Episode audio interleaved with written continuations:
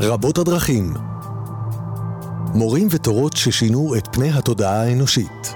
והפעם, אסי זיגדון משוחח עם שמואל שאול על שמניזם עברי.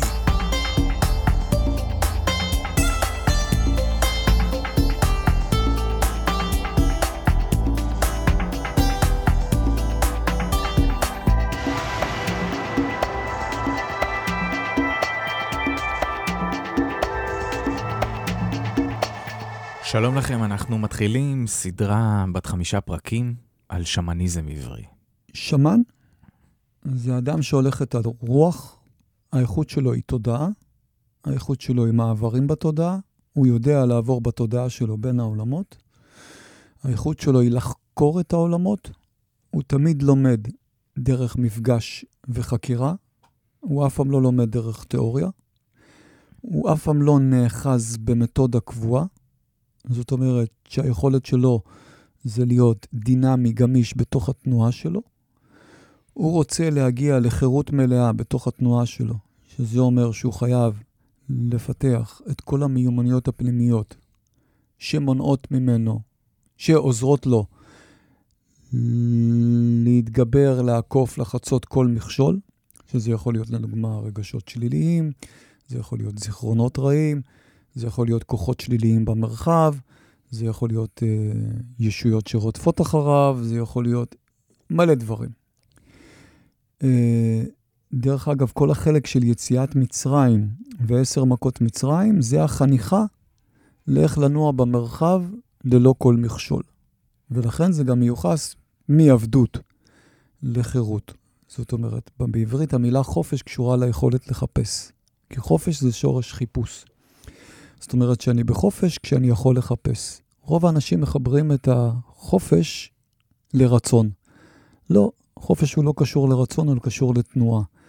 אז השמן, בתוך החניכה שלו, צריך להגיע למצב שהוא בחופש, ולכן גם אם קוראים את הספרים של דון חואן, הוא תמיד אומר שמה שמעניין אותו זה חירות. כאילו, הוא רוצה להיות חופשי. זאת אומרת שיש, לא יהיה שום נורמה חברתית או שום כוח במרחב, שום דבר לא עוצר אותו מלנוע במרחב. וברגע שהשמן נע במרחב, אז הוא יכול לחקור את העולמות ולפגוש את העולמות. ובתוך כל המיומנויות האלה שהוא פיתח, אז מגיעים השירותים השונים שלו. שהראשון זה, והדומיננטי ביותר, זה איש רפואה. ואז הוא מרפא את הגוף הפיזי, הוא מרפא את הנפש, הוא מרפא את עולם האנרגיה, וברובד מסוים הוא מרפא נשמות, חלק מהאמינות השמאנית. זה משהו שהציבור בוודאי שמע עליו, אתה בוודאי שמעת, זה נקרא להחזיר חלקיקי, לחלקיקי נשמה. באירועים טראומטיים שהיו לנו בעבר, יש משהו שנקרא בשמניזם, שאנחנו מאבדים חלק מהתודעה של הנשמה שלנו, חלקיקים מהנשמה שלנו, וחלק מהריפוי השמאני זה להחזיר חלקיקים אבודים של הנשמה, שזה דרך אגב עבודה מדהימה, וכשאני עושה אותה היא מביאה תוצאות מדהימות. אני רק אגיד איזה מילה על זה לדוגמה, כי זה מאוד משמעותי. לדוגמה, לבן אדם הייתה איזו טראומה מסוימת. בטראומה הזו, הוא איבד חלקיק של הנשמה שלו. מה זאת אומרת? חלק בתוכו הפסיק להיות נוכח. סגר את עצמו במרחב, והוא לא נגיש. עכשיו, הבן אדם הזה ילך לפסיכולוג או לכל שיטה שהיא, והוא ינסה לעבוד על הטראומה הזאת, כי הוא זוכר אותה. אבל הוא לא יצליח לגעת בה עד הסוף, כי החלק שדורש תיקון לא נמצא שם. ומה שהשמן עושה, זה הוא פשוט הולך בתודעה שלו ואוסף את החלקיק הזה ומחזיר אותו חזרה. זו עבודה דינמית שהשמן עושה, המטופל בדרך כלל לא עושה שום דבר. ואחרי שהחלקיק הזה חוזר, אז הבן אדם באמת יכול לעשות uh, עבודה אמיתית. בדרך כלל כשעושים uh, soul retrieval או החזרת חלקיקי נשמה, זה מביא לתוצאות מיידיות, שלפעמים טיפול פסיכולוגי שנים לא יכול להביא לאותן אה, אה, תוצאות. אז זה החלק הראשון של השמן כאיש רפואה. החלק השני זה מלווה. השמן מלווה את הנשמות בדרכם מעולם הנשמות לעולם החיים. זאת אומרת, שבתרבות טובה מיילדת היא שמאנית, כי היא לא רק מביאה את הגוף הפיזי לעולם, אלא היא מביאה את הנשמה ועוזרת לה להתלבש בתוך הגוף הפיזי, כי מה קורה בעצם בלידה עצמה? בלידה עצמה, אותה נשמה שטיילה כל הזמן, ולא הייתה קשורה לגוף הפיזי, כי הוא עדיין לא היה עצמאי, היא יכלה להרשות לעצמה. היא במכה אחת מתלבשת בתוך הגוף הפיזי, וזה סוג מסוים של ליווי שהנשמה צריכה לעשות אותו בשביל להתלבש בתוך הגוף הפיזי. במאמר מוסגר, נגיד במקום הזה, שאנשים שנולדו בטיפול קיסרי ולא עברו דרך תעלת הלידה, הם צריכים אחרי זה לעבור טקס שמאני, שבו הם מקבלים את הכוח הזה שתינוק מקבל כשהוא עובר דרך תעלת הלידה, כי הם פספסו את המעבר הזה. תחשוב איזה מעבר של כוחות, זה, איזה לחץ עצום יש כשהעובר יוצא החוצה. וזה גם חלק מהשירות השמאני, וגם בכיוון ההפוך, זאת אומרת שהשמן מלווה את הנשמות לעולם המתים. זאת אומרת שכשנשמה של אדם נפרדת מהגוף הפיזי, השמן הולך ובודק שהיא באמת אין לה בעיות, שהיא לא נשארת לימבו, שהיא לא באחיזה, שאנשים שפה בכדור הארץ, בגלל היגון והצער שלהם, לא מושכים אותה חזרה ולא נותנים לה ללכת, זאת אומרת, לא משחררים אותה. זה חלק מהשירות שלו. ואחרי זה כמובן השמן, בגלל שהוא חוקר עולמות, אז אנחנו יכולים לקרוא לו אחד שמתקשר, או אחד שפוגש את הנשמות של האנשים, או אחד שרואה אה, אה, את המציאות ברב-ממדיות שלה, ומתוך זה הוא מביא אינפורמציה, ייעוץ וכו' וכו' וכו'. וחוץ מזה, השמן חוקר את העולם, זאת אומרת שהוא כל פעם... אה, אתה מכיר את הקטע הזה בנסיך הקטן, שיש את הגיאוגרף והוא רושם כמה עולמות. אז הוא יושב במס... בכוכב הקטן שלו ורושם אינפורמציה, והשמן, או החוקר, הוא זה שהולך ומספר לו על העולם. אז השמן עצמו הולך וחוקר את העולם, ובעצם כל מה שאמרתי עכשיו הוא לא שייך לשום תרבות, והוא לא, אין עליו שום בלעדיות לכל התרבויות בעולם. יש את השמאנים שלהם, ובכל התרבויות בעולם יש את אנשי רפואה שלהם. בכל תרבות יש את הטכניקות האחרות ואת הדרך האחרת ללכת את השמניזם הזה. ובעצם כשאני הגעתי לשמניזם עברי, אני הבנתי שכן, בהוויה שלי אני שמן. אבל הדרך שלי היא לא הדרך האינדיאנית, הדרך שלי היא דרך אחרת. זאת אומרת שהדרך שלי לא צריכה צמחי רפואה בשביל לעבור תודעה, כמו איוואסקה או פירות או סן פדרו. אה, הדרך שלי, לדוגמה, לא צריכה דווקא תופים, כמו שמשתמשים הרבה באפריקה ובין במזרח הרחוק. אני מרגיש, לדוגמה, באופן אישי, התוף אצלי רק מפריע, כי כשאני רוצה ללכת מפה, אז המוזיקה של פה היא קצת משאירה אותי נאחז בעולם הזה, כי זה משאיר אותי באיזה זמן פיזי, באיזה מקצב פיזי. ואם לדוגמה, לרוב האנשים בעולם תופים זה כלי שמאוד עוזר להיכנס למצב תודעה אחר, לקשב שני, אצלי זה ההפך, כאילו, התוף הוא, הוא קצת מפריע לי, כי אני לא, אני, אני לא צריך אותו, כאילו, הוא כמו, לא נותן לי ללכת מספיק רחוק. ו... מה שיפה אחרי שאמרתי את זה, זה בעצם ללכת ולראות ב- בכל העולם איך כל תרבות גידלה, פיתחה, טיפחה את אנשי הרפואה שלהם, כי בוא נגיד, עד לפני הרפואה המודרנית, זו הייתה הרפואה. זו הייתה רפואה שמאנית. וכשדיברתי קודם על בעל שם, אמרתי, בעל שם זה בעצם התרגום העברי של המילה שמן, אז ישראל, שזה ישראל בעל שם טוב, כאילו הוא היה בעל שם, זה היה העבודה שלו. אז הוא היה רופא, כאילו הוא בעצם היה רופא שמן, הוא ריפא בעזרת התודעה שלו, הארי הקדוש היה מרפא בעזרת התודעה שלו. אה, אנחנו יודעים על מספיק אנשים גם בתרבות היהודית-עברית שהם עשו את הדרך הזאת והם הלכו את הדרך הזאת. אז אני חושב שה... הדבר הכי משמעותי מלקחת מכל מה שאני אומר, כי זו הייתה איזו סקירה רחבה, זה שבעצם הכלי המרכזי של השמן זה מפגש בלתי אמצעי. ושאיכשהו היום זה קצת לא פופולרי, כי אנשים היום רוצים אה, סטים של כלים.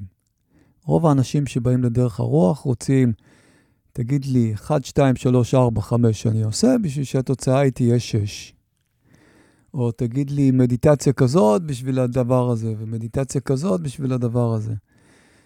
והשמן אומר לך, לא, אתה רוצה? פגוש את המציאות כמו שהיא, בלתי אמצעי, זאת אומרת, אל תאחז בשום כלי שהוא. תמיד יכולים לך סט של כלים שאתה יכול לשחק איתם. במצרים זה היה מאוד דומיננטי, כי אתה רואה על כל ההירוגליפים את הכלים השונים שלהם. יש מפתח החיים, זה לפתוח מקורות סגורים ולהכניס בהם חיים. יש תשות, זה להצליף במקומות שאתה לא יכול לעבור ואתה חייב איכשהו להתגבר על משהו. יש לך את הצלב. את ה... יש צלב עם, נקרא, זה נקרא צלב מרובע. צלב אחד, קו אנכי עם ארבע קווים אופקיים, שזה היה כאילו, אה, אם אתה מחפש עומק, זאת אומרת, בתרבות המצרית היה לכל, לכל כלי, זה כמו שאתה היית עכשיו יוצא לטבע, ויש לך מצפן ופנס ומפה, אז לשמן הוא היה יוצא למסע השמאני שלו, והיה לו את מפתח החיים, היה לו את השוט, היה לו את הצלב, היה לו את הנוצה של מעט, וכו' וכו' וכו'. אלה היו הכלים שלו. אבל השמן אף פעם לא נאחז בכלי, הוא תמיד משתמש בה שהוא צריך, ואחרי זה הוא עוזב אותו. והוא בעצם סומך על התודעה החוקרת שלו, ואתה יודע, אני הרבה פעמים מגדיר את זה כסוג מסוים של אומנות. ריקוד זה אומנות, ציור זה אומנות, שירה זה אומנות, מוזיקה, היושב לפניי, זה אומנות, וגם התנועה השמאנית במרחב זו אומנות. היכולת לזהות מתי אתה יכול לנוע, היכולת לזהות מתי המרחב סגור, היכולת לזהות מה יש ומה אין, ובמיוחד, ואני מדגיש את זה במיוחד, כי זה עצם רוב החניכה השמאנית, זה היכולת לפתור פתרונות. זאת אומרת, כשאתה מגיע למקום סגור, אז איך אני פותח אותו? ולפעמים הבן אדם נגיש, ולפעמים הוא לא נגיש, ולפעמים הוא חסום, ולפעמים הוא לא חסום, ולפעמים הוא לא רוצה שתיגע בו, אז מה אתה עושה? זה בעצם, הריפוי השמאני הוא אומנות של פ... מציאת פתרונות. ולפעמים זה בשניות, ולפעמים זה יכול להיות ניסוי וטעייה, מנסים ורואים שזה לא מצליח, ואז מנסים עוד פעם ולא מצליח, ומנסים עוד פעם, עד שזה מצליח. ומרגישים מתי שזה מצליח. ואני חושב שבסופו של דבר, כ... כקשת, אני חושב שהדרך השמאנית מאוד מתאימה לאופי שלי. אני הרבה פעמים אומר שאני מסורב הלכה. אז שואלים אותי, מה זאת אומרת אתה מסורב הלכה? אני אומר, אני לא מאמין שבכל יום בחיי יש דבר אחד שהוא אותו דבר שאני צריך לעשות אותו. ואני גם הבנתי, הבנתי את זה דרך, דרך זה שהלכתי את זה. היה איזו תקופה שניסיתי להניח תפילין כל בוקר. אז אתה יודע, ביהדות אתה מניח תפילין שש פעמים בשבוע. שבת אם אתה רוצה. והייתי בנחל צאלים, לבד, ואז הייתי עם קבלה, אור הגנוז, וזה, שמתי תפילין בבוקר. פתחתי את הסידור, סידור של הארי הקדוש, והתחלתי שחרית, שחרית. ואני מתפלל בבוקר,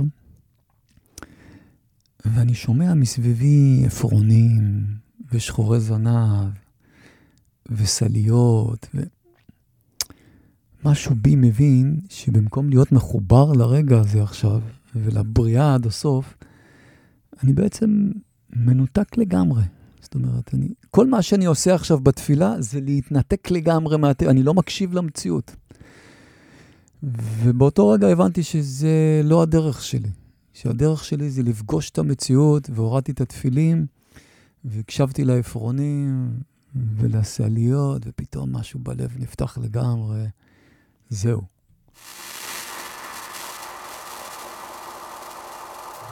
רבות הדרכים. מורים ותורות ששינו את פני התודעה האנושית. והפעם, אסי זיגדון משוחח עם שמואל שאול על שמניזם עברי.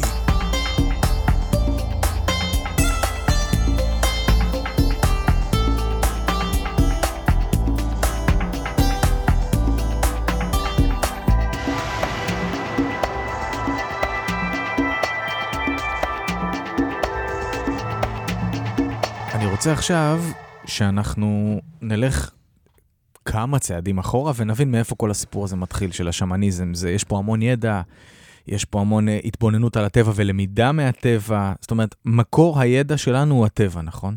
אפשר לומר? כן ולא, כי זה נורא מדויק ונורא לא מדויק. אוקיי. זה נורא מדויק אם נגיד שהטבע הוא הבריאה על כל רובדיה, וזה לא יהיה מדויק אם נגיד שהטבע זה רק הרובד הפיזי.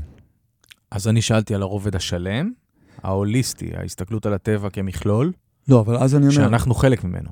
אז אני אומר, כאילו, בוא ניקח עכשיו שמניזם עברי. הטבע זה הטבע בעולם העשייה, שזה העולם הגשמי שאנחנו חיים בו. הטבע זה עולם היצירה, שזה העולם הגבוה יותר. הטבע זה עולם הבריאה, שזה כל הבריאה. והטבע זה עולם האצילות, שזה ההשתלשלות של האור שמתחיל להיברא לתוך המציאות. זאת אומרת שכשאני אומר הטבע, אז הרבה פעמים כשאומרים השמן עובר דרך הטבע, אז אנשים חושבים שהשמן עובד דרך האלמנטים של הטבע, דרך המרחב של הטבע. זה מדויק לגמרי, אבל זה רק רבע. Mm-hmm. חוץ מזה יש עוד 75 אחוז. אז השמן עובד דרך, בוא נגיד, דרך הקוסמוס או דרך הבריאה, שחלק ממנה זה ההתגשמות של העולם הפיזי. וזה, כן, זה מאוד מדויק. אז איפה זה מתחיל, כל הסיפור הזה של, ה... של השמניזם? דיברת על משה, כן, השמן הראשון. כן. ever? לא יודע, אנחנו יודעים? תראה, אני חושב שפעם כולנו היינו שמנים. אני חושב שבתרבויות העתיקות, האדם היה חלק מהטבע והוא היה הולך את הבריאה. הוא היה מחובר למחזור הלבנה, הוא היה מחובר למחזור השמש, הוא היה מחובר למחזור היום. הוא היה מרגיש כל דבר שקורה בבריאה הזאת. והוא בעצם היה שמן, היה לו את היכולת ללכת ולחלום את כל העולמות. הוא היה עובד עם החלימה שלו, והוא היה, אתה יודע, זה כמו שאצלי לדוגמה חלימה, זה, שזה הכלי השמני הראשון. זה, זה חלק משמעותי מחיי, כאילו, אני חי את הלילה. ובמיומנויות יותר גבוהות אתה עושה מסעות בלילה ומכוון חלומות ועושה חלומות צלולים וכו' וכו' וכו'. אז אני חושב ששמניזם, כמו רוח, זה כמו שאתה תבוא תגיד לי מתי התחילה הרוחניות. היא אף פעם לא התחילה, היא תמיד הייתה. זה חושב מתי התחלנו לגלות אותה. ומכיוון שהשמן הוא בעצם שליח הרוח, אז הוא תמיד היה פה, הוא תמיד היה קיים. ובכל תרבות היה לו את ה... כמו שאמרתי, את ה... את, ה... את הלבושים שלו. אז עכשיו אני הולך לעבריות. בוא רק אה, נדייק בעוד רובד את השאלה, מתי בעצם אנשים התחילו לעבוד עם הידע הזה כמטפלים, כרופאים, אה, כאנשי רוח? יש לנו איזושהי ידיעה לגבי הדבר הזה? מתי זה, אז בוא, זה בוא הפך נחשוב- להיות איזשהו אלמנט חברתי גם? מתי? יש להם איזשהו תפקיד אה, חברתי, תרבותי, תמיד, בתוך המארג. תמיד. אוקיי. תמיד השאמאן היה או כהן או אאוטסיידר. אחד מהשניים, הוא אף פעם. לא היה מעורבב בחברה. רוב הפעמים אאוטסיידר. זאת אומרת, הוא היה יושב בצריף שלו, באוהל שלו, ואנשים היו באים אליו. והוא היה הרבה פעמים מתבודד, כי זה היה חלק מההכשרה שלו להתחבר למרחב. אבל אני אענה על השאלה שלך. התרבות המצרית עצמה, החניכה המצרית עצמה היא חניכה שמאנית פרופר. זאת אומרת שבחניכה השמאנית המצרית זה היה לפתח את התודעה ולתאר את הלב עד למדרגה של נצח. וההתגשמות הפיזית של זה, זה היה שהמצרים תמיד ניסו, כאילו, גם להגיע לנצח בפיזיות. זאת אומרת, דרך המומיות ודרך האלכימיה וכו' וכו' וכו'. ומשה בעצם גדל בתוך תרבות שמאנית. ואני פה פותח סוגריים, רדיו מהות החיים, חמש תוכניות שהקלטתי עם ליאת רגב על משה, תקשיבו אותם, תקשיבו להם, זה יעזור לכם גם להבין הרבה מאוד את התוכניות האלה. אנחנו לא נדבר הרבה על משה בתוכניות האלה, כי יש לכם סדרה שלמה, תקשיבו לה, ב-on demand. אבל משה חי בתוך תרבות שמאנית, והוא צומח עם כלים שמאניים. לשמן יש את המטה שלו, אז הוא עושה איתו קסמים. לשמן יש את המילה שלו, אז הוא אומר משהו, וזה קורה. ככה שהוא לא גדל בתרבות שזה היה משהו שהוא זר. ואפילו קטע אחד בתנ"ך מתאר את זה בצורה מאוד יפה. הוא הופך את המטה לנחש, ופרעה אומר לו, אה, מה שאתה עושה, אני, יש לי מאות שעושים את זה. עכשיו, זה לא חשוב אם היה לו מאות שעושים את זה, מה שחשוב זה שבעצם זה היה משהו שהוא קיים ומתקיים, והוא היה פתאום חלק מה... מההוויה החברתית. ואז בעצם משה בשירות שלו יוצא ממצרים. וחלק מהיציאה שלו ממצרים, וחלק מהמהלך שקרה בתקופה שלו, זה שלקחו את הכלים שהם היו יותר קונקרטיים, ישויות, אה, פירמידות, מטות, מפתחות חיים וכו', ואמרו, אוקיי, אנחנו ניקח ונקפיץ את זה למקום שהוא יותר מופשט. בעצם אנחנו כתרבות, אני יכול להגיד שמבחינתי משה ינק המון ממצרים, כי שם הוא גדל בעצם. את כל החניכה שלו הוא עבר שם. הוא בעצם יוצא לדרך שלו אחרי שהוא גמר חניכה מצרית ולא חניכה עברית. אבל אחרי זה, בתוך הדרך שלו, הוא בעצם מביא איתו שפה חדשה. וכשמדברים על תורת הקבלה ועל סוד האותיות ועל כל, כל הסודות האלה של סודות הבריאה, מבחינתי את הזרע הראשון שלהם קיבל משה. הוא בעצם מביא שפה חדשה שהיא שפה יותר מופשטת. אין יותר אלה שמייצגת פוריות, ואל שמייצג התעלות, ואלה שמייצגת uh, uh, את המאבק uh, כשיורדים לעולם של מטה, וטאן, אנוביס, שמייצג את המסע בעולם של המוות. יש רק משהו אחד שהוא מופשט, אין לו צורה, והוא בעצם לקח את זה, ופה אנחנו מדברים על משהו שהוא כבר עברי, הוא לקח את זה למקום שהוא מופשט לגמרי. אין לאלוהים צורה, אני עובד עם איכויות, אני עובד עם אורות, אני עובד במגע ישיר עם האורות האלה, אבל אין לי יותר את הכלי הזה, או את הישות הזו, או את ההתגלמות הזאת שמחברת אותי, וזה יותר קשה, זה לא יותר קל. כי ככל שאתה הולך, ככל שהולכים יותר למופשט יותר, אז התודעה צריכה להיות יותר מדויקת, ויש לה פחות במה, נקודות יחס במרחב ופחות במה להיאחז. אז מבחינתי, כשאני מדבר על שמניזם עברי, אני בעיקר מדבר על משה. אני מדבר על תקופה שבה כולנו היינו עבריים. מה זה יהדות? העברים מגיעים לארץ וחיים בארץ כנען כעברים, והתרבות בארץ כנען היא תרבות עברית, ומתישהו יש פיצול שבו עם ישראל, או החלק הגדול של העם, הולך לגלות, ומי שנשאר זה שבט יהודה, ומי שחי בשבט יהודה הוא יהודי. אז השורשים שלנו והבסיס שלנו מראש היה בסיס עברי ולא יהודי, והיהדות היא נגזרת מאוחרת יותר של זה. והיהדות האלה, ההתפתחות שלה אחרי זה בגולה, היא בכלל נגזרת אחרת של זה, כי... ופה אני מדבר על ההבדל שרצית בין היהדות לעבריות, כי מבחינתי העבריות עברה דרך הטבע. משה, איפה הוא עלה לקבל את התורה? לא בבית כנסת. הוא אף פעם לא היה בבית כנסת. אתה יודע, כל הלבוש הזה, זה, זה לבוש זר, זה לא הלבוש של השבט, כאילו. מי? איך הם הלכו אז? כנראה הלכו עם גלביות או, או דברים כאלה.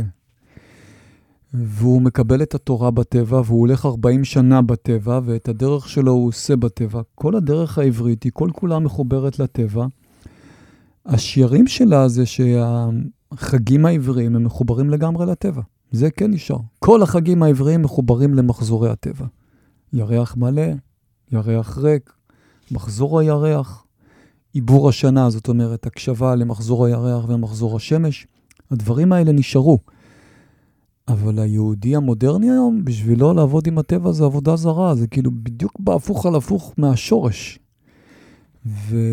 ואני חושב שזה מבחינתי פספוס גדול. ויש איזה, כאילו מישהו אמר לי פעם, כאחד בישיבה, אמר לי, כשהתחלנו להתפלל אלוהים שבשמיים, שכחנו שהוא גם נמצא על האדמה. כאילו הרמנו את הראש למעלה, והפסקנו להסתכל על האדמה למטה. אבל אם אנחנו קופצים uh, קדימה בזמן והולכים לדוגמאות כמו הרמב"ם, אגב, כן. הרמב"ם, אה, אתה מדבר על הגדרה של עבודה עם הטבע כעבודה זרה, אבל הוא, כל הנושא של מרפא הבושם, צמחי המרפא, עבודה עם צמחים, כל הדבר הזה הוא מאוד אה, חיזק אותו והביא שם המון המון ידע במקום הזה. נכון, וזה יפה לראות עוד פעם את כל השורשים המצריים. שהארי הקדוש, את כל הגילויים שלו, קיבל לאורך הנילוס, כי הוא בעצם חי במצרים יום חייו. רוב, לרוב האנשים לא יודעים את זה, אבל רוב חייו הוא חי במצרים. בצפת הוא חי בסך הכל שלוש שנים, לא יותר מזה. והוא הגיע לצפת אחרי שהוא קיבל גילוי אליהו שאמר לו, עכשיו אתה צריך ללכת לצפת, ללמד את רבי חיים ויטל, וזה המהלך שלך עכשיו. אבל הוא את הגילויים שלו קיבל במצרים, משה את החניכה שלו עבר במצרים. הרמב"ם גם את הפועל שלו עשה במצרים, זאת אומרת שיש משהו, ואני אומר את זה בלב שלם, שאנחנו מחוברים לאדמה המצרית הזאת, והיא לאו דווקא חושך בשבילנו, יש שם איזה שורשים שהגדולים שה... בתרבות שלנו תמיד ינקו ממנה. ואני חושב שכן, מתישהו, במיוחד שהיהודים הולכים יותר ויותר לגלות ומאבדים את השורשיות, כי הם לא מרגישים שייכים לאדמה שבה הם חיים, אז אנחנו מפסידים את זה, מפסיקים עם זה.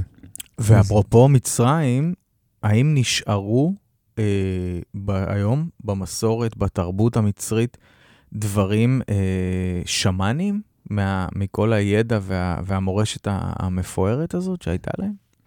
אתה יודע, זו שאלה מדהימה, כי היום אתה בא למצרים, שהיא ארץ מוסלמית לגמרי. Mm-hmm. וכשאתה מבקר במצרים כתייר, אתה רק רואה את מצרים העתיקה, את מצרים הפרעונית. שזה כמו שני עולמות שלא קשורים בכלל, כאילו, אין להם שום קשר. וזה תעלומה בעיניי. איך, כאילו, אתה יודע, המצרי העתיק בעצם, השורשים שלו, הם שורשים פרעונים. וזה לא 5,000 שנה, אתה יודע, התרבות הפרעונית הייתה גם אחרי הספירה. נבנו עדיין מקדשים אחרי הספירה. ו... זה משהו שאין לי עליו אמירה, אבל זו תמיד שאלה ששאלתי אותה, איך בעצם האדמה הזאת, היא החליפה את כל הרוח שלה מרוח שמאנית עתיקה לרוח מוסלמית, בוא נגיד, כאילו, יש גם נוצרים קופטים במצרים שהם יותר מחוברים קצת לתרבות העתיקה, אבל המוסלמי המצרי היום מסתכל על ההיסטוריה המצרית כהיסטוריה, הוא לא מחובר אליה.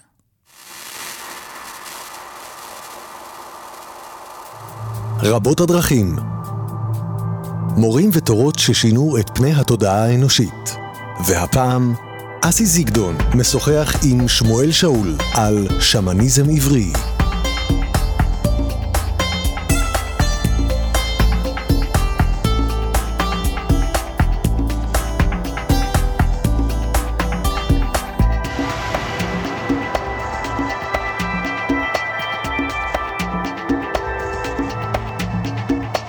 עכשיו הייתי רוצה שנדבר על הייחודיות של הדרך שלך.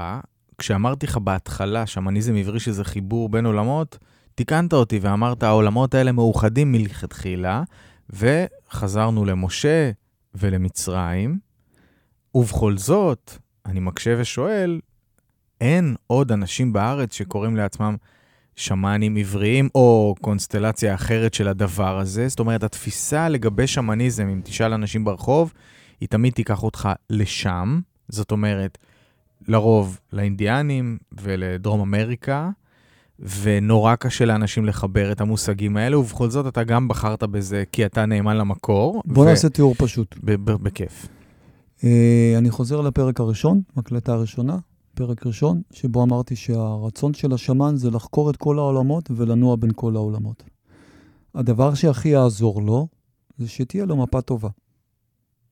כשאני רוצה לצאת לנגב, אם אני רוצה למצוא את הדרך שלי, מפה בוודאי תעזור, וככל שהמפה יותר מדויקת, ככה יש לי את היכולת להסתובב במרחב בצורה יותר טובה. אני חושב שאין תורה שמתארת את מפות היקום טוב יותר מתורת הקבלה. תורת הקבלה היא מפה מדויקת, גם תורת הקבלה אף פעם לא, היא, היא לא באמת תורה דתית. כאילו, מה, מה הקבלה באה ועושה? היא עושה מה שהשמניזם עושה. בעצם הקבלה עצמה היא שמאנית בגישה שלה. אני חוקרת את העולם. הקבלה אומרת, אני בורא עולם לא יכולה לחקור כי את עצמי אותו אני לא מכירה, אין לי השגה, אני לא יכולה להגיע לשם, אבל אני יכולה לחקור את כל מה שמתפשט ממנו.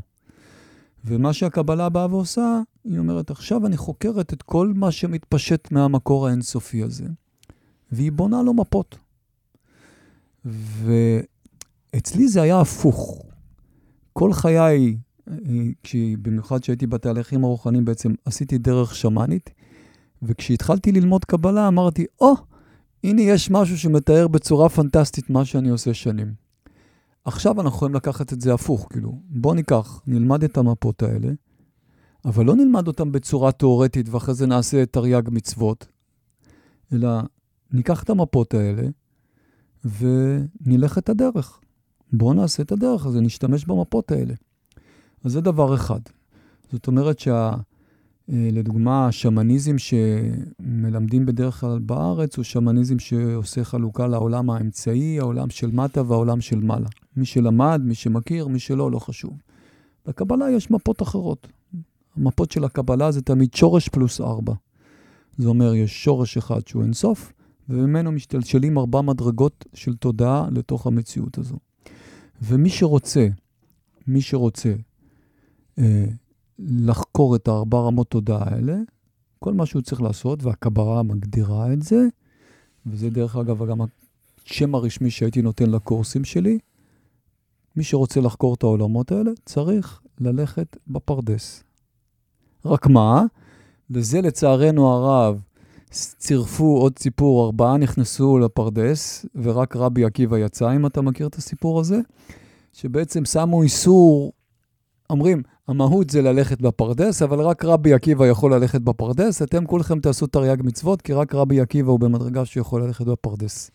כל השאר נפגעו, נכנסו ונפגעו. בואו נזכיר רק את הראשי תיבות של פרדס. פרדס זה פשט, רמז, דרוש וסוד. שזה אומר לעבוד בארבע רמות תודעה, בפשט, ברמז, בדרוש ובסוד. ובעצם אני לא השתמשתי בזה אחד על אחד, אבל לקחתי את הרעיון הבסיסי הזה של לעבוד בארבע רמות תודעה, ו... ואימצתי אותו לתוך חיי היום-יום. זאת אומרת שבכל רגע בחיי אני יכול לחוות את הפרדס. אני יכול לחוות את הפשט של הרגע הזה, את, הרמז, את הדרוש, את הרמז של הרגע הזה, את הדרוש של הרגע הזה ואת הסוד של הרגע הזה. ועל הסוד של הרגע הזה נקש... נקדיש אולי פרק שלם, כי, כי זה האומנות של השמן העברי, שזה גילוי אור, ואנחנו נדבר עליה בפירוט. זאת אומרת שבאתי ואימצתי את המפות הקבליות, והצלחתי ליישם אותן בתוך העולם שלי, עם הכלים העבריים. זאת אומרת שזה מאוד משמעותי. כי חלק מהשפה של השמן זה לראות איך הוא מצליח לעשות מעברים בתודעה. כי אני לא יכול, לחיות, לא יכול לחיות את הרגע הזה בארבע רמות תודעה, אם אין לי את היכולת להיות בארבע רמות תודעה. ולכן האימון המרכזי פה זה, זה בדרך כלל שניים. כאילו, האימון המרכזי זה ללמוד לעשות את המעברים בתודעה האלה, והשני זה לתאר את הלב, כדי שאני אגיע לשם, גם אני אעבוד מתוך צנעה וטהרה, ולא אשתמש בכוחות למטרתי האישית שלי. ובתוך הדרך שלי, הדבר הראשון שלימדו אותי זה לכבד פרטיות של אנשים, אף פעם לא להיכנס לתוך בן אדם. היום אני יכול לעמוד בדיזינגוף, ברחוב, ולהיכנס לכל האנשים לתוך הנשמה שלהם, אם אני רוצה. כי ברגע שאני יודע לעשות את זה, אין לי בעיה לעשות את זה. ואז הדבר הראשון ש... איך שיצאתי לדרך, ואני מדבר כבר 80, 25 שנה, הדבר הראשון שאתה צריך ללמוד לעשות זה לכבד פרטיות. אף פעם אל תיכנס לתוך פנימיות של בן אדם בלי שקיבלת רשות. רק במקרים של חירום, נגיד חולה, מצוקה אה, וכולי, אתה יכול לעשות את זה. אז זה לקבל אישור וללמוד לעבוד עם הכוחות האלה בטהרה. והחלק השני של טהרת הלב זה שאם אתה מביא את הפחדים שלך, כמו במלחמת הכוכבים, יש את הקטע הזה שלוק סקייווקר שואל את יודה, אבל מה נמצא בתוך מנהרת החושך האלה? הוא אמר לו, את כל הפחדים שאתה תביא איתך. זאת אומרת, אתה לא יכול לצאת למסע שמאני עמוק אם אתה מביא איתך את כל הפחדים שלך, כי מה שאתה תראה שם זה לא מלאכים, אלא אתה תראה שם מפלצות שרוצות לאכול אותך. אז אין מה ללמוד לעשות את המעברי תודעה האלה אם הלב לא בשל. זאת אומרת, הלב צריך להיות בשל. וזה בדרך כלל דרך שמשלבים אותה ביחד, שדרך כלל הסמל השמאני לדרך המשולבת הזאת זה צלב. הקו האנכי זה העלייה בתודעה, והקו האופקי זה העבודה של הלב, עד שהוא פתוח לכל המרחב. אז אם מישהו ששייך עד היום את הצלב לתרבות נוצרית של ישו, אז תעשו דילית, כאילו מחק. צלב הוא סמל שמאני עתיק, אה, לדוגמה, תרבות מצרים העתיקה, המפה שלה ממבט על, היא הייתה צלב, כאילו מצרים מחולקת על ידי הנילוס למזרח ומערב, וחולקה למצרים העליונה והתחתונה. אם עקבתם אחריי, אז יש לנו קו אנכי שהוא על נילוס, וקו אופקי שהוא החלקה של מצרים מלמעלה למטה. מלמעלה זה נראה כמו צלב, אז זה סמל עתיק. והשמן העברי בעצם משתמש בכלים העבריים לעשות את המעברים בתודעה האלה. והכלים העבריים זה אותיות, קודים קבליים, גימטריות, כל מה שהוא מופשט. שום דבר שהוא לא כימי או מוזיקלי, הכל תודעתי. וזה צריך להתאים לסוג מסוים של אנשים. אני מאמין שזה שייך לכל האנשים ששייכים לשבט העברי. הרבה אנשים שחיים בארץ ישראל. אני הרבה פעמים חושב שחלק מהתלמידים שמגיעים אליי, זה, הם שייכים לדרך הזאת, כי אה, לצערי הרב, אני אומר בצערי הרב, זה לא באמת צערי הרב, כל אחד שיעשה מה שמתאים לו, אבל אה, השימוש היום בחומרים מעבירי תודעה נהפך להיות סופר פופולרי, עד לרמה של שימוש של פעם בשבוע. ובסופו של דבר, לדעתי, זה עושה תודעה עצלה. זה כמו שאני עכשיו אגיע לך, אני אגיד לך, בוא ניקח אותך טרמפ מפה לדיזינגוף, או שאתה תלך ברגל. אז אם אני אקח אותך טרמפ, אז אתה תתרגש שלוקחים אותך טרמפ, ואתה תגיע לדיזינגוף בקלות. אבל אם אני אגיד לך, לך לדיזינגוף, אז אתה לאט לאט תפתח את הכושר הגופני הנכון ללכת לדיזינגוף, וההבדל המשמעותי בזה, ואני אומר את זה בעומקו, זה שאם יום אחד לא יהיה לך טרמפ, אז אתה לא תגיע לדיזינגוף. ואם הלכת כל הזמן לדיזינגוף ברגל, אתה יכול ללכת לדיזינגוף בכל שעה, בכל מזג האוויר ומתי שאתה רוצה. ואני חושב שזה יתרון עצום לשמניזם העברי, שהיא עצמאית, היא אותנטית, והיא בלתי תלויה בשום uh, אמצעי עזר שאוסר לעשות מעברים בתודעה. Uh, לפני שנעמיק עוד uh, בעניין הזה של השמניזם העברי והחיבור בין הכלים הקבליים לעולם השמאני, רציתי עוד שתי נקודות מבט דווקא על השמניזם ההוא משם. כשאני okay. אוקיי. אומר משם, כי אתה גם היית תקופה במזרח, וגם בדרום אמריקה, ואתה לוקח גם אנשים גם לדק וגם לדרום אמריקה, אה, וחקרת תרבויות ושבטים שם. והייתי רוצה לקבל עוד שתי נקודות מבט דווקא על התרבות של המזרח ועל התרבות הדרום-אמריקאית בהקשר של השמניזם, ואולי גם לעמוד על ההבדלים, הבאת אותם מהזווית העברית, אבל מה מאפיין שם, חוץ מ... יש את העניין של צמחים, אבל זו תרבות שהרבה יותר, בחוויה שלי, לפחות מפה, זה נראה שהיא יותר נוכחת בתרבות העכשווית מאשר כאן אצלנו. אז קודם כל בוא נעשה הפרדה בין מזרח שבה יש דתות גדולות, והשמאנים הם, כמו שאמרתי, זה צריך לקרות לך. Mm-hmm. זאת אומרת, כל המדיומים, כל האורקולים, כל האנשי רפואה, זה הילרים. משהו, זה משהו שצריך לקרות לך, mm-hmm. וכל השאר הם בודהיסטים, הינדואיסטים, יוגים וכולי וכולי, שזה אחרת. לבין תרבות אמריקה, ופה אני אומר אמריקה, מצפון אמריקה למרכז אמריקה. לא דרום לד... אמריקה בהכרח. לדרום אמריקה. אוקיי. כולם ביחד, אוקיי. כולם ביחד. אוקיי. פרופר, פרופר, פרופר תרבות שמאנית. כל הרוחניות היא רק שמאנית. אז זאת אומרת, זו תרבות שנוכחת מאוד בכאן ועכשיו שלהם, בחיים. לגמרי.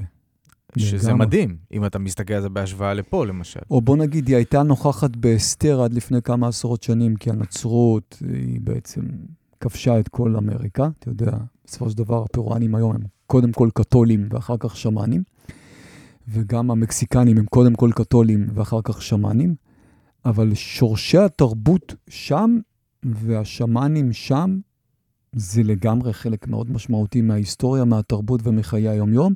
בפרו, שמן מסתובב עם תג מוכר מהממשלה, שזה העבודה שלו. מוכר בממשלה. שמן מוכר בממשלה. הלוואי ונגיע ליום אחד בארץ לכזה דבר. ואני רוצה עוד שאלה בהקשר הזה. הסתכלנו על האסלאם, ועכשיו אתה מדבר על הנצרות. האם השמניזם כתופעה, כחוכמה, כתפיסה, הוא איום על הממסד? הוא... הוא... בוא ננסה להבין את ה... את ה... זה צריך לשאול את הממסד, התשובה שלי לחלוטין כן. בוא ננסה להבין את זה, להעמיק בזה רגע, כי זה חשוב, חשוב פה לראות משהו. כי מה? כי החיבור ל, ל, לטבע ול, ולכל הדבר הזה הוא בהכרח, אה, בגלל המפגש הבלתי אמצעי הזה, זה בהכרח הופך את האדם ליצור יותר חופשי? ברגע שאמרתי מפגש בלתי אמצעי, באותו הרגע הכרזתי במאמר מוסגר, בלי להגיד את זה בקול רם, אין צורך במערכות דתיות. אתה ואלוהיך זה מפגש אישי, אינטימי, שהוא שייך רק לך ולו, בלי מתווכים, בלי היררכיה, בלי מערכת שלקחה על זה איזה אחריות. פחות או יותר אה, חרגנו מכל ההלכות, מכל סך המצוות אה, ומכל מערכת שיש בה היררכיה דתית, רוחנית. זה לגמרי מאיים. ואני חושב שבמקום הזה, אנחנו יכולים לראות דוגמה מאוד פשוטה של זה בהיסטוריה. יוחנן המטביל בא ואמר, חבר'ה, עזבו, אני מוריד אתכם לנהר, כנסו למים, מעכשיו אתם ואלוהים ביחד. מה קרה לחבר'ה האלה? כל מי שניסה ללכת דרך המערכות האלה, הוא פחות או יותר אה, נרדף. אז אה, אני חושב שכן, זה מאיים, אבל אה, אני באמת לא רוצה ללכת נגד אה, וללכת בעד. אני בעד דרך בלתי אמצעית, מגע ישיר עם הרוח והיכולת לפתח את החקירה הזאתי. ובמיוחד למה שאמרתי, שאנחנו נקדיש לזה פרק שלם, גילוי האור, תורת הקבלה זה תורת הנסתר, כאילו, ללכת בפרדס זה פנטסטי, אבל החלק של הסמך בפרדס הוא החלק המאוד משמעותי בתורת הקבלה. זאת אומרת, רש ודלת זה גמרא תלמוד, אבל הסמך הוא שייך לקבלה, כאילו הסוף, כאילו שזה ה... סמך זה הנסתר, סוד, כאילו, בפרדס, פשט רמש דרוש סוד, כאילו, תורת הסוד. ובאמת האיכות של השמן העברי זה לעבוד במדרגת הסוד. רבות הדרכים. מורים ותורות ששינו את פני התודעה האנושית. והפעם, אסי זיגדון משוחח עם שמואל שאול על שמניזם עברי.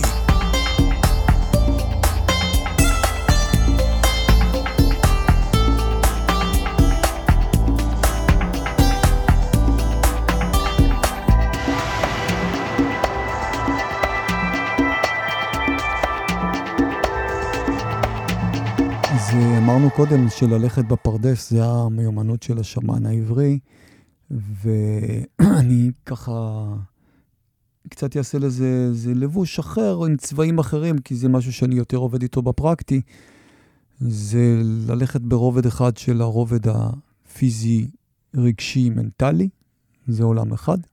ואחרי זה רובד שהוא סימבולי, זאת אומרת להסתכל על המציאות כחלום, כי זה מדהים להתחיל ללכת בדרך הזאת, של להסתכל על המציאות כחלום. אם עכשיו אתם מקשיבים לנו, דמיינו שחלמתם בלילה שאתם מאזינים לרדיו מהות החיים על תוכנית של שמניזם עברי. אין מצב שאתם קמים בבוקר ואומרים, וואו, איזה חלום מדהים היה לי, אני חייב להבין אותו. אז לכאורה אתם כרגע מקשיבים לתוכנית ומנסים לדלות מאיתנו אינפורמציה, אבל אם תדמיינו לרגע שאתם חולמים את זה, אתם חולמים שאתם מקשיבים לתוכנית, אתם תקבלו שם מסרים מדהימים לגמרי. תעשו את זה, תעשו את זה. בסוף הפרק הזה. ואחרי זה יש את הרובד שהוא, שהוא לדעתי מדהים ללכת בו, וכשאני נכנס אליו אני מרגיש שאני חייב להגיד עליו לפחות יותר ממילה אחת, שזה הרובד האנרגטי של המציאות, כי חייבים להעמיק בו, כי הרובד האנרגטי עובד על פי אמת. ואני עכשיו פה נכנס, ואני יכול כל התוכנית לדבר רק על זה, אז אני אגיד על זה כמה משפטים, כי אני כן רוצה להגיע לרובד היותר עמוק. זה, הרובד האנרגטי עובד על פי אמת, זה אומר, לדוגמה, שהכנסתי משהו לגוף ונהניתי ממנו, אבל אם הוא לא ברור לגוף, אם הוא לא אנרגטית, הוא לא בריא לגוף שלי, הגוף שלי לא ייהנה ממנו. זאת אומרת, רק הרובד הרגשי שלי ייהנה ממנו, האנרגיה שלי תקטן באותו רגע, למרות שאני נהנה ברובד הרגשי. טוב, זו דוגמה פשוטה, עכשיו אני אגיד דוגמה יותר מסובכת. אה, אדם אה, הלך, נגיד, בגד בבת הזוג שלו. לא מספר שום דבר ולא מגלים שום דבר. הכל טוב, ברובד הפיזי וברובד הרגשי הכל טוב. הרובד האנרגטי מגיב לאמת. זאת אומרת שכשהוא בא הביתה הוא מביא איתו את האנרגיה של האישה שהוא היה איתה, וכשהוא נמצא עם אשתו היא סופגת אותה, ואני לא רוצה להמשיך כי באמת אני מקדיש המון זמן בלימוד שלי לרובד האנרגטי, הוא מאוד משמעותי לחיים שלנו. להבין איך הדברים קורים ברובד האנרגטי. האם הוא מקביל ל- ל- לרובד הקרמטי בתרבות הקר- המזרח? לגמרי. הוא לא מקביל, הוא עובד ביחד. אוקיי. הם עובדים ביחד, כי גם הקרמה עובדת על פי אמת. אה, והיכולת שלנו לעבור לרובד האנרגטי היא מדהימה, כי הרבה פעמים אני לוקח החלטות בחיי היום שלי, אם אני רואה שהאנרגיה פתוחה או האנרגיה מתרחבת, כאילו, אני לא חושב לפעמים דרך הראש, כדאי לי, לא כדאי לי. אלא מישהו מציע לי משהו, אני נכנס, רואה פתוח, מתרחב, שווה. או כשדוגמה, אה, אני מוזמנים לח... מוזמן לחתונה, הזמנת אותי לחתונה, אני בצומת העיניים שלי ואני רואה את האנרגיות של שני הגופים ואני רואה מה קורה ביניהם, ואז אני מחבר את הברכה דרך זה. אה, רובד שמאוד משמעותי ללמוד אותו. ו- וכאילו, אני מרגיש עכשיו שבא לי להגיד עליו מלא, אבל נשים אותו בצד, כי אז אני לא אגיע לרובד האחרון. והרובד האחרון זה תורת הסוד, שזה אומר גילוי אור. וזה הרובד הכי, המיומנות, פה שבה אפשר להגיד, המיומנות הכי חשובה אצל השמן העברי. בקבלה יש עיקרון כזה שאומר שכל רגע בחיינו, כל רגע בחיינו, בין בתנאים הכי אידיאליים ובין בתנאים הכי קטסטרופליים, מגיע אלינו אור. רק האור הזה מגיע במדרגת נסתר. הוא אף פעם לא מגיע כאור גלוי. ואנחנו לא מחוברים אליו כי הוא במדרגה של נסתר. ואם אני לא מגלה אותו, אז הוא נשאר גנוז. זה נקרא הביטוי האור הגנוז.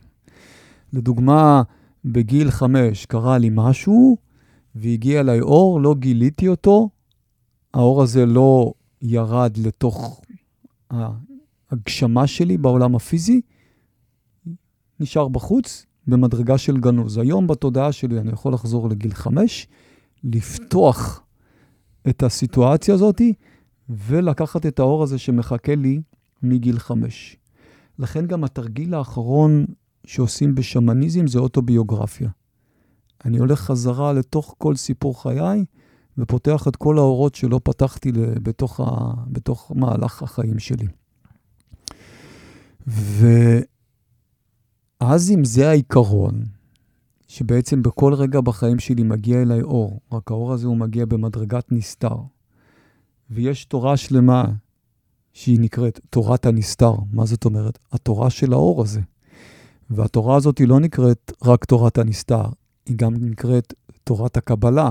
זאת אומרת, איך אני יכול לקבל אותו? איך אני יכול לקבל אותו? אתה יודע, כשאתה לומד קבלה, אתה, אתה בסוף מגיע תמיד לפאנץ' נתינה, נתינה, נתינה, נתינה, נתינה. אבל עדיין התורה נקראת קבלה, מתוך הבנה ברורה שאין לי מה לתת אם אני לא מבין איך אני יכול לקבל. ולכן בעצם כל המיומנות העמוקה של תורת הקבלה זה איך לקבל, איך לקבל בטהרה, אבל איך לקבל. זאת אומרת, אני יכול להיות טהור לגמרי, אבל אם אני לא יודע לגלות את האור הזה, אז, אז אני עדיין לא אקבל אותו. אני צדיק, אבל אני עדיין לא יודע לקבל אותו. ולכן יש את המיומנות הזאת של לגלות את האור. עכשיו אני אגיד את זה במילים אחרות בשביל שנבין את זה יותר פשוט. אה, בשפה הקבלית יש לבושים ואורות שמסתתרים בתוך הלבושים. מה זה לבוש? לבוש זה כל מה ששייך בעולם הגשמי. הגוף שלי זה לבוש, האולפן הזה זה לבוש, אתה זה לבוש, מה שקורה בינינו זה לבוש. אה, זאת אומרת שהכל זה לבושים. ובעצם, אם אני רוצה לגלות את האור שמסתתר בתוך הלבוש, אני חייב להפשיט מעליי את הלבוש. ולהישאר ערום, ולהישאר רק במרחב שבו אין יותר לבושים וצורות, אלא רק אורות. וזה ה... אני יכול להגיד, המטרה הכי גבוהה בקבלה, וזו המטרה הכי גבוהה של השמן העברי. זה בעצם היינו הך, כאילו, מבחינתי הקבלה זה ספר המפות אה, של השמן העברי. אני לא רואה בזה שני תחומים שונים. אני כמובן נפתח במאמר מוסגר, שמי שילך ללמוד קבלה במקום מסורתי, אז מה שיגידו לו זה בסופו של דבר שהמטרה הכי גדולה זה תרי"ג מצוות, אבל אני כמובן מביא משהו שהוא חורג מה, מהנורמה הרגילה. ובעצם ב, בתוך החניכה הזאת, אנחנו מנסים ללמוד את היכולת להיכנס לתוך מרחב שהוא לבוש, לחיות את הלבוש בפשט שלו, בסמליות שלו ובאנרגיה שלו. זה עשינו בשלושת השלבים הראשונים. ואז להפשיט מעצ... מעצמנו את כל הלבוש הזה ולגלות איזה אור מגיע הרגע. זה מאוד משמעותי להבין שאין פה הבנה. זאת אומרת, אני לא מבין איזה אור מגיע אליי, אלא אני מגלה את האור שמגיע אליי ומסכים לקבל אותו. ויש לי מבחינתי לזה משהו שיש לזה אמירה אחר כך, כי הרבה פעמים אנשים עושים מדיטציה ואומרים, הבנתי ש... שלוש נקודות, ואז הוא יוצא מהמדיטציה וצריך ליישם את מה שהוא הבין. כשאני מגלה את האור שמגיע אליי ברגע הזה, אין שיעורי בית. הכל קורה עכשיו. השיעור קורה עכשיו, לא אחר כך. אחר כך כבר יהיה אור אחר שיגיע אליי שאני אצטרך לגלות אותו. זאת אומרת שאין פה עבודה של תובנה. אני תמיד אומר, יש עשר ספירות ואנחנו עובדים בעיקר עם הבינה, אבל יש עוד תשע. השמן העברי עומד המון עם ספירת חוכמה, שהאיכות של הספירת חוכמה היא גילוי. זאת אומרת, השמן העברי מגלה, הוא לא מבין. פסיכולוג עובד הרבה עם בינה, שמן עובד הרבה עם גילוי. זאת אומרת, אם אני אבוא לפסיכולוג, אז הוא יגיד לי, טוב, אז בואו נבין מה קורה שם, ואז שמן יגיד לך, אוקיי, הבנתי, עכשיו בואו ניכנס פנימה ונראה מה קורה שם.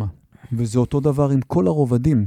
זאת אומרת שכשאני עובד עם עולם של חלומות, אני אעבוד על החלום גם בסמליות שלו, אבל אני בעיקר אעבוד עם החלום ברמה של גם החלום עצמו רוצה להביא אור. כי גם החלום עצמו הוא סוג של לבוש שרוצה למשוך אור. היתרון של החלום זה שבסביבה שלו יש הרבה פחות אגו ופחות התנגדות. ואז היכולת לגלות את האור בתוכו היא הרבה יותר קלה. ולכן בדוגמה, כשאנחנו עושים uh, לימוד של גילוי אור, אנחנו הרבה פעמים מתחילים בעולם החלימה שהוא פחות אב, והוא פחות uh, עם התנגדויות, כי יותר קל להסתובב בו. מאשר בעולם הגשמי, שפה יותר קשה לנו לראות, פה הגופים הם הרבה יותר עבים וכו' וכו' וכו'. בשביל להבין את הגילוי וההסתר הזה, יש את הדוגמה הכי מפורסמת שכל התרבויות נותנות, זה שהנשמה לוקחת גוף ומסתתרת בו, ועכשיו יש לי גוף שאתה רואה אותו, ויש לך גוף שאני רואה אותו, אבל אה, איפה הנשמה? ועל זה הבודהיזם אומרים, איפה הנשמה? היא ביד, או היא ברגל, היא גם ביד וגם ברגל, אה, היא מחוץ לגוף, היא רק בתוך הגוף. אין בעצם איזו הגדרה שאני ואתה עכשיו יכולים להגיד איפה הנשמה. יכולים להגיד, יש גוף אתרי, ואחרי זה יש גוף אסטרלי, ויש גופים אנרגטיים, כן, זה אנחנו יכולים להגדיר. אבל איפה הנשמה נמצאת, זה לא משהו שאנחנו יכולים להגדיר אותו. ובעצם בשביל לגלות את הנשמה הזאת, אנחנו מפשיטים את עצמנו מהגוף הפיזי, זאת אומרת, בתודעה, אני, כמובן בפיזי אני נשאר עם גוף פיזי, אבל אני הולך ועוזב את העולם הגשמי לגמרי, ואני מתחיל לנוע בעולמות של אורות, ואני מתחיל לראות איזה אור משתלשל כרגע. עכשיו אתה, יכול, ואתה עכשיו מנהיים יכול, עכשיו. עכשיו אתה יכול להבין למה תמיד בתחילת תוכנית אני יוצא מנהיים, כי מה שאני עושה, אני מנסה לראות איזה אור רוצה להגיע לתוך התוכנית, ולא לעבוד מתוך הראש שלי. כן, וזה קטע כאילו שעל פניו יש פה דיסוננס, אתה רוצה לראות את האור ואתה רוצה מנהיים. נכון. אתה יודע, קודם כל בוא, נ... בוא נעשה איזו הרחבה קטנה, כי לרוב האנשים אור זה מה שבא מהשמש או איזה חשמל. בקבלה אור זה הצירוף של האותיות א', ו', ר', שא' זה האין סוף ושיש בו את הכל, ו' זה צינור שמחבר, ורש זה מקום שריק. זאת אומרת, האור נקבע על פי הרש. זאת אומרת, אם חסר, אם ריק חסר אהבה, אז האור שיבוא זה אהבה. ואם הריק שחסר זה נגיד גבורה, אז האור שיבוא זה גבורה. ואני חושב שבקבלה אין תורה יפה מזאת שפשוט נותנת לך סטים של אורות. זאת אומרת, 22 אותיות זה סט של אורות. יש את האור של האות א', את האור של האות ב', אומרים לך מה כל האות אומרת. ואחרי זה יש לך עשר ספירות. אז יש אור כתר, אור חוכמה, אור בינה וכו' וכו'. ואחרי זה, על פי החסידות, בתוך זה יש אה, איכויות פנימיות. אז יש, בכתר זה אור אמונה, אור תענוג, אור רצון, ואחרי זה בחוכמה אור ביטול, ואחרי זה זה, זה אור שמחה, וכיוצא בזה, וכיוצא בזה, וכיוצא בזה. זאת אומרת, כשאני אומר אור, זה לא האור של השמש או משהו שאני צריך לראות אותו ויזואלי עם צבעים, אלא משהו שאני צריך לחוות אותו. זאת אומרת, אם אני מקבל עכשיו אור של אהבה, זה אומר שאני עכשיו צריך לקרון אהבה, כי מה שאני מקבל עכשיו זה מה שאני קורן עכשיו. ואמרת עוצם עיניים, אתה צודק, עוד לא הגעתי למיומנות הזאת, אני יכול, הרבה פעמים אני עושה את זה, אבל זה עדיין יותר קל לי עם עיניים עצומות, כי אז הלבוש הפיזי יותר קל לי להיפרד ממנו. Mm-hmm. כי בעצם אם אני רוצה לגלות את האור של הרגע הזה, והבנו נכון מה שאמרנו עד עכשיו, אז אני, אני צריך להיפרד מהלבוש. ולעצום עיניים זה עוזר לי יותר בקלות להיפרד מהלבוש ולהיות בתוך עולם של אורות. שמע, זה הרפתקה מדהימה, מי שהולך בדרך הזאת, זה פשוט הרפתקה מדהימה. כי... אני, אני רק רוצה שתחבר לי עוד טיפה לפרקטיקה של כל הסיפור הזה. אה, אולי נעשה את זה בפרק האחרון. אה, לחבר את הכל, איך עובדים עם אנשים בהקשר הזה. אני חושב איך עובדים עם אנשים, ובעיקר איך אני עובד לבד בתוך החיי היום-יום שלי. זה הכי, הכי משמעותי. רבות הדרכים. מורים ותורות ששינו את פני התודעה האנושית. והפעם, אסי זיגדון משוחח עם שמואל שאול על שמניזם עברי.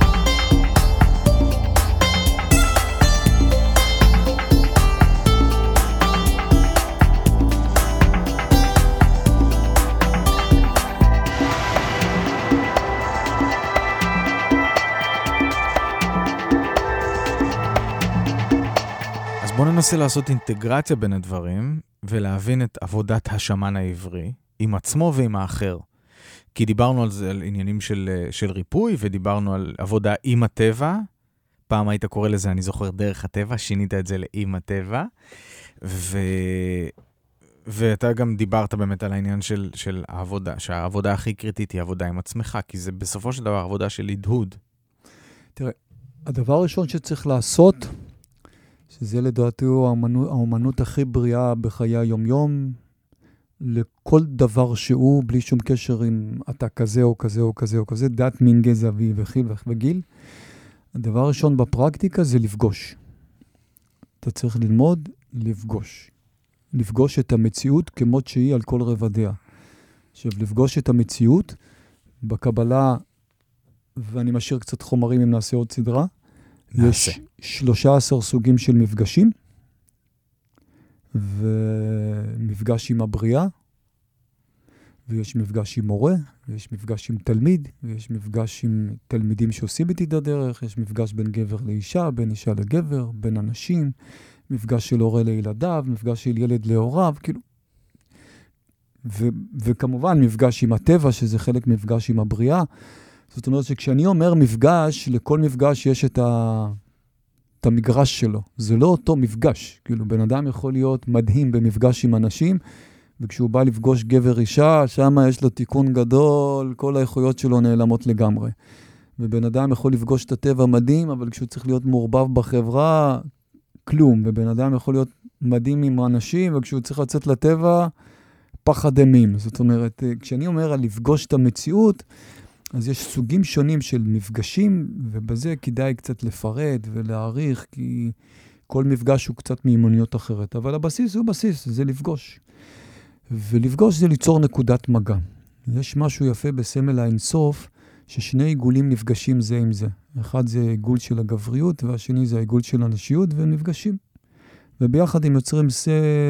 סמל שיש בו זרימה קבועה, ומי שילך עם האצבע שלו יראה שאם הוא הולך עם האצבע כל הזמן, אז uh, בעיגול אחד האנרגיה זורמת בכיוון אחד, ובעיגול השני בכיוון אחר. זאת אומרת, כל אחד שומר על האותנטיות שלו, ועדיין אנחנו נפגשים. זאת אומרת שגם במיומנות שלי לגבי עצמי, אבל בעיקר במציאות שלי, אם אתה מדבר על אינטגרציה של ריפוי, כשבן אדם בא אליי, הדבר הראשון שצריך לעשות זה לפגוש אותו. ועכשיו לפגוש אותו עם הנשמה הנבריא בארבע רובדים. זאת אומרת שאני רוצה לפגוש את המציאות הגשמית שלו, אני רוצה למצוא את, לפגוש את המציאות האנרגטית שלו, אני רוצה לפגוש את עולם הסמליות שלו, וכמובן אני רוצה לפגוש את העולם הגבוה שלו, את עולם האורות שלו. והריפוי, חשוב להבין, ללכת בפרדס, הוא צריך להיות בכל הרובדים.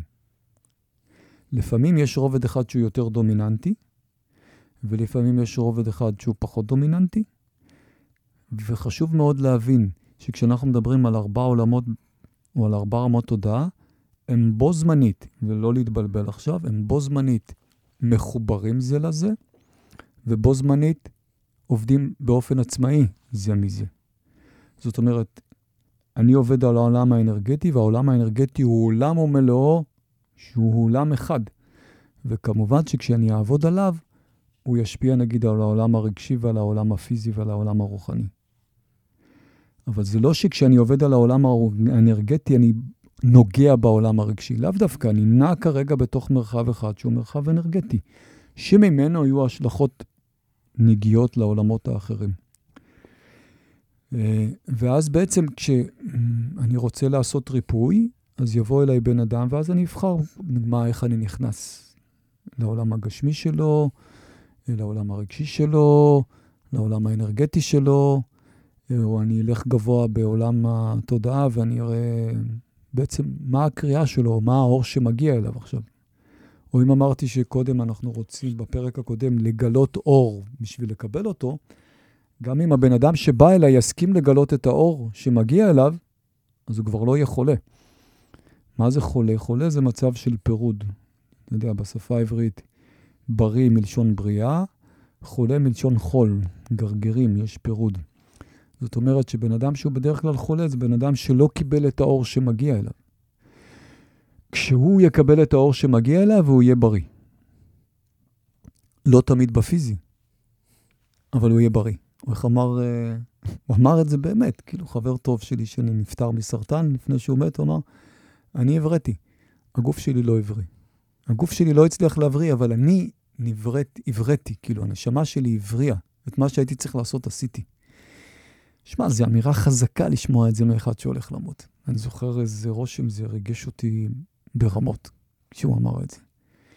אז אני אומר את זה כי לפעמים צריך להבין שבריפוי יש בגוף הפיזי דברים שהם בלתי הפיכים, אבל הם עדיין לא המטרה הגבוהה של הנשמה. המטרה הגבוהה של הנשמה זה להבריא את עצמה בעומקים, או על פי השפה הקבלית, תיקון עצמי. אז תיקון עצמי אני יכול לעשות, ולפעמים הגוף הפיזי לא מצליח. אז בעצם כשבן אדם בא אליי, ופה אנחנו יכולים להבין שהרבה פעמים הטיפול, הוא, הטיפול השמאני הוא דינמי והמטופל לא תמיד עושה הרבה. זה גם אסטרטגיה של איך אנחנו רוצים לקחת את זה. לפעמים אני הולך ורואה ואז אני מביא לו את הדברים שיגלה אותם בעצמם, אם אני מרגיש שהוא יכול לגלות את זה בעצמו, ואם לא, אני עושה את זה בשבילו. כי הוא בעצם בא לריפוי. זה כמו שבן אדם הולך לניתוח והוא לא מנתח את עצמו. יש מישהו שהוא מיומן והוא מנתח, והוא מנתח בשבילו. זה המיומנות שלו. אז זה, זה, זה, זה אותו דבר, כמו שהזכרתי בתוכנית הראשונה. אם בן אדם יבוא ואני אראה שבעולם הנשמתי שלו הוא צריך לעשות החזרת חלקיקי נשמה, אז אני בוודאי לא אצפה ממנו שיעשה את זה, אני אעשה את זה בשבילו. כי אין לו, לרוב בן אדם מן היישוב לא למד החניכה הזאת, אז אין לו את היכולת לעשות את זה. אז הרעיון הוא תמיד לפגוש בארבע רובדים, והרעיון הוא תמיד לנסות לעבוד בארבע רובדים, או לבחור את הרובדים היותר דומיננטיים ולהתחיל משם. בכל מקרה, ותמיד אנחנו רוצים להגיע למדרגה של גילוי אור. זה המפתח. כי כשאנחנו מסכימים לקבל את האור שמגיע אלינו, אז בעצם הלבוש נפתח, הוא כבר לא יותר נסתר, ואין יותר מה להבין, ובעיקר, אם הלבוש נפתח, אז הוא אמור להיות במדרגה של חסד, וכבר לא במדרגה של צרה, גבורה או מחלה, שזה מאוד משמעותי. כי, אתה יודע, אנחנו, אנחנו מדברים ואני רואה פתאום כמה דברים אני עוד יכול להגיד, כי זה המון. כמו אמירה קטנה שהאור יכול להגיע דרך חסד והוא יכול להגיע דרך גבורה. זאת אומרת, חסד, זאת אומרת, נעים לי וטוב לי ועכשיו מגיע אליי אור. זה לאו דווקא אומר שהאור שמגיע אליי עכשיו קשור לעונג שאני חווה. ורע לי, חרא לי וקשה לי ועדיין מגיע אליי אור. זאת אומרת שהאור משתלשל לו למטה גם דרך חוויות חיוביות וגם דרך חוויות שליליות. בכל מקרה משתלשל אור. אז אני צריך ללמוד לגלות אותו גם פה וגם פה. וזה, בדרך כלל אנשים יותר אוהבים לעבוד דרך הרגעים הלא טובים של החיים שלהם. אני אומר להם, לא, לא, תעבדו גם דרך הרגעים החיוביים של החיים שלכם, זה יעזור לכם. אולי יהיה לכם יותר קל לעבור דרך זה. מסתבר שכשבן אדם קשה לו, בסוף הרבה יותר קל לגלות לו, יותר לא קל לגלות את האור שמגיע לו בחוויות הקשות מאשר בחוויות הטובות. כי בחוויות הטובות אין לו את התשוקה הזאת של החיפוש של הפתרון. כאילו, טוב לו, אז הוא לא מרגיש שהוא צריך לזוז עכשיו. אז זה מוזר, כי אנשים חושבים, אה, בטוב אין אה, מה לעשות. לא, לא, תלמד לעבוד גם דרך הטוב, תראה איזה אור מגיע אליך דרך הטוב. זאת נקודה מאוד מאוד מעניינת ומאוד חשובה, צריך להדגיש ולעמוד עליה. כי אנשים מגיעים להתעוררות ולחיפוש במצוקות. נכון. שם הם שואלים, למה זה קרה לי? למה זה מגיע לי? נכון. וזה, וזה באמת, אה, ושם גם עושים עבודה, ו, וזה כמו, כמו הם מבקשים שיקרו להם דברים קשים כדי לעבוד ולהתעורר. ואני אומר, אתה אומר, אנחנו אומרים, שהמצבים הטובים, המצבים שטוב לך, הם לא פחות טובים כהזדמנות לגדילה. אנחנו צריכים גם שם להעמיק ולהתבונן. ולמה לחכות לנבוטים כשאפשר uh, ליהנות מהרגעים הטובים, ו, וגם uh, לגמרי, אם אתה רוצה לגמרי. לצמוח ולגדול, אתה יכול... Uh... ההפך, כמה שאתה תלמד גם דרך הרגעים הטובים, אז הסיכוי שלך... שהם לה... יגדלו. הסיכוי שלך להקטין את הרגעים הלא טובים יגדל, נכון. כי הנשמה שלך אומרת, זה לומד בטוב, אז אני לא צריכה להפיל עליו צרות, הוא ילמד בטוב, נמשיך ככה. אז תשמע, זה מרתק, כאילו, אתה יודע... אני הרפתקן, כאילו, ואני נווד, ואני חוקר, וכל ההוויה השמאנית זה זה, אתה יודע, לגלות אור, ללכת לעולמות האלה ולעשות את החקירה הזאת. אני אוהב את המילה האנגלית, exploration, יש בזה משהו חזק, את ה-exploration הזה, זה, זה פשוט חוויה נפלאה, והכי יפה לראות איזה תוצאות יפות זה מביא בחיי היום-יום. תראה, אני מרגיש, אנחנו נעשה עוד סדרה, אני מרגיש אבל שהעמקנו קצת בעניינים הקבליים, שהם כנראה העמקה אינסופית, אבל אני חייב לחבר גם לממדים קצת של הטבע. כי אתה כן. לוקח אנשים לטבע. נכון. אתה עושה את העבודה בטבע, אתה עובד עם, עם האדמה. נכון. אה, זאת שאלה אחת. שאלה שנייה לגבי עבודה עם צמחים, שהיא כן נהוגה באמריקה, ואתה לא כל כך עובד עם צמחים. לא, אני לא לא כל כך, אני לא עובד. אתה לא עובד עם נקודה. צמחים. זה לא, לא המיומנות שלי. אני לא מדבר על צמחים אה, אה, רק בהקשרים אה, של מצבי תודעה. אני מדבר גם על צמחים בהקשרים של הרמב"ם. אוקיי, זאת אומרת, צמחי מרפא. שני, יש צמחי מעבירי תודעה, כן. ויש צמחי מרפא. בפרו השמניזם מתחלק לשניים. קורנדרוס, מרפאים שעובדים עם צמחי מרפא, ושמאנס, כאלה שעובדים עם התודעה. אני עובד עם התודעה, אני לא עובד עם צמחי מרפא. מתוך זה שביכולת שלי, מה צמח מרפא עושה? הוא מביא אור מסוים שעוזר לגוף הפיזי להתרפא, דרך הצמח. השמן שיעבוד עם התודעה ינסה להביא את אותו אור לאו דווקא דרך הצמח. אבל אי אפשר גם וגם? אפשר גם וגם, רק זה המון. ללמוד צמחי מרפא זה המון. זו תורה שלמה. זו תורה שלמה, ולכן בדרום אמריקה חילקו את זה לשניים. יש כאלה שעושים את הדרך של הצמחי מרפא, ויש כאלה שעושים יותר את uh, דרך התודעה. אז uh, אני חושב שכל אחד במקום הזה יכול לבחור. לגבי העבודה עם הטבע, כן, הדרך שלי היא דרך הטבע, ואני עובד הרבה דרך הטבע, uh, אבל אני מתעקש להכניס את ה... המקום הזה של לחרוג מהטבע ש- כמו שאנחנו חושבים שטבע, שנלמד תל אביב זה לא טבע ומדבר יהודה זה כן טבע, וחיפה זה לא טבע ומצפה רמון זה כן טבע. כן, השמן מחובר לטבע ועובד דרך האלמנטים של הטבע. אה, חלק מזה כי זה מרחבים שהם מאוד נקיים ומאוד טהורים והרבה יותר קל לעבור דרכם. זאת אומרת שאם אני עכשיו בתל אביב, צריך להתחבר לאנרגיות של המקום ולהגיד איזה איכות יש למקום הזה. זה מקום פה שהוא כל כך מעורבב וכל כך עמוס וכל כך דחוס וכל כך מלא באנרגיה לא חיובית, שהיא מעכבת חיים, שזה... פפ. וכשאתה הולך למצפה רמון, אתה יודע מה זה מצפה רמון, כי אתה אוהב את המקום הזה. אז אתה מגיע למקום פתוח לגמרי, שיש לו מרחב, והיכולת שלך להתחבר לבריאה דרך המקום הזה, הוא הרבה יותר גבוה והרבה יותר חזק. אבל אני חושב באמת, ואני אומר את זה בכנות, אני רוצה להיות כן עם הדרך, הפלטפורמה היא לא המעניין. כי אתה צריך ללמוד לעבוד בכל, בכל הפלטפורמות. זאת אומרת, אם אתה חוקר, אתה לא יכול להגיד, אני חוקר רק את זה. זה כמו שקרשנרמורטי, כאילו, choiceless awareness. אז אם אני חוקר את הבריאה, אז אני לא יכול להחליט שאני חוקר את הבריאה, אבל זה לא. או אני חוקר את הבריאה, אבל זה לא חלק מהבריאה. הכל הוא בריאה. הכל uh, זה חלק שמשתלשל לו ומתגשם לו.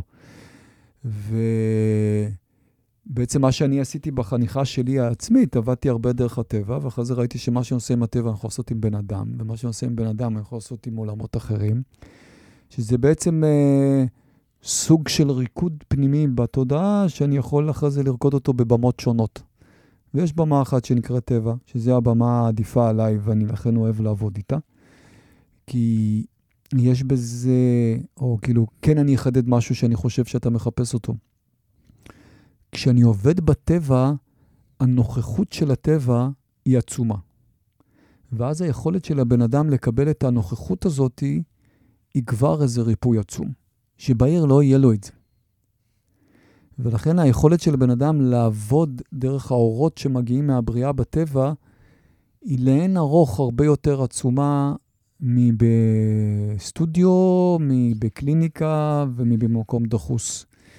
וכן, כשאני בא עם אנשים לטבע, ואז אני עושה להם חיבור לטבע, ובטבע אני בדרך כלל נותן להם לעשות את התהליכים בעצמם, אף פעם לא אני בשבילם, אלא הם עושים בעצמם. ואני יודע להגיש להם את זה נכון, אז בוודאי שיקרה להם חוויה גם מעוררת תודעה, גם מרגשת, והרבה פעמים גם טרנספורמטיבית ומרפאה.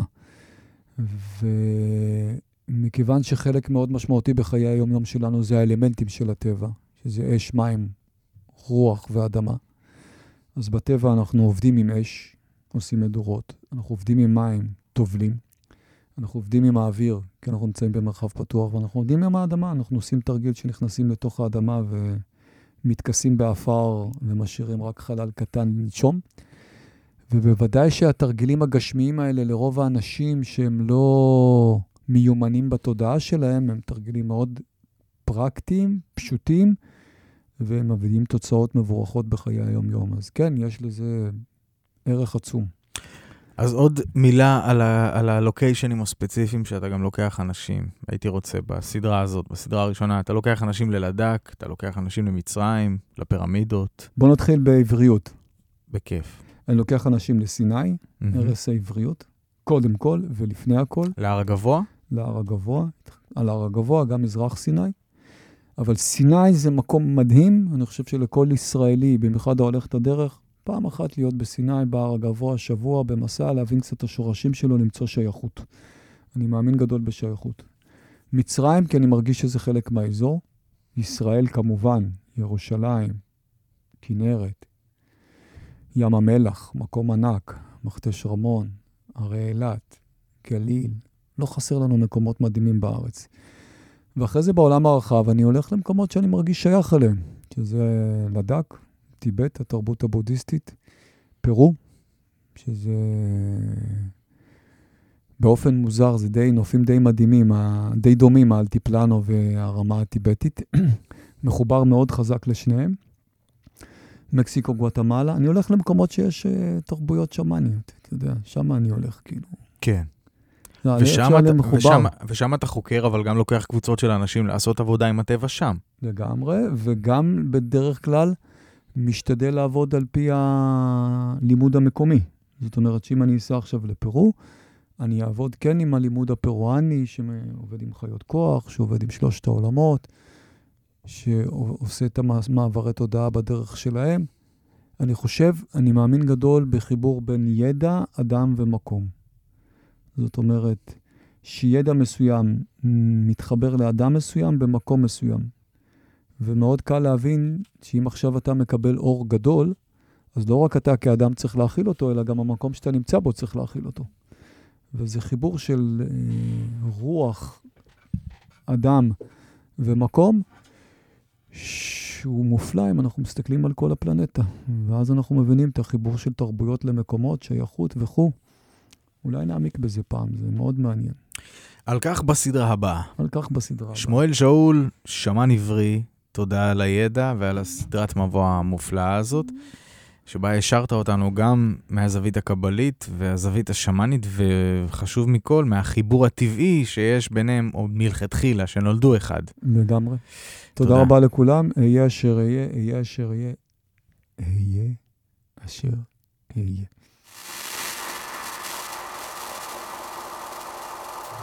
רבות הדרכים מורים ותורות ששינו את פני התודעה האנושית. והפעם, אסי זיגדון משוחח עם שמואל שאול על שמניזם עברי.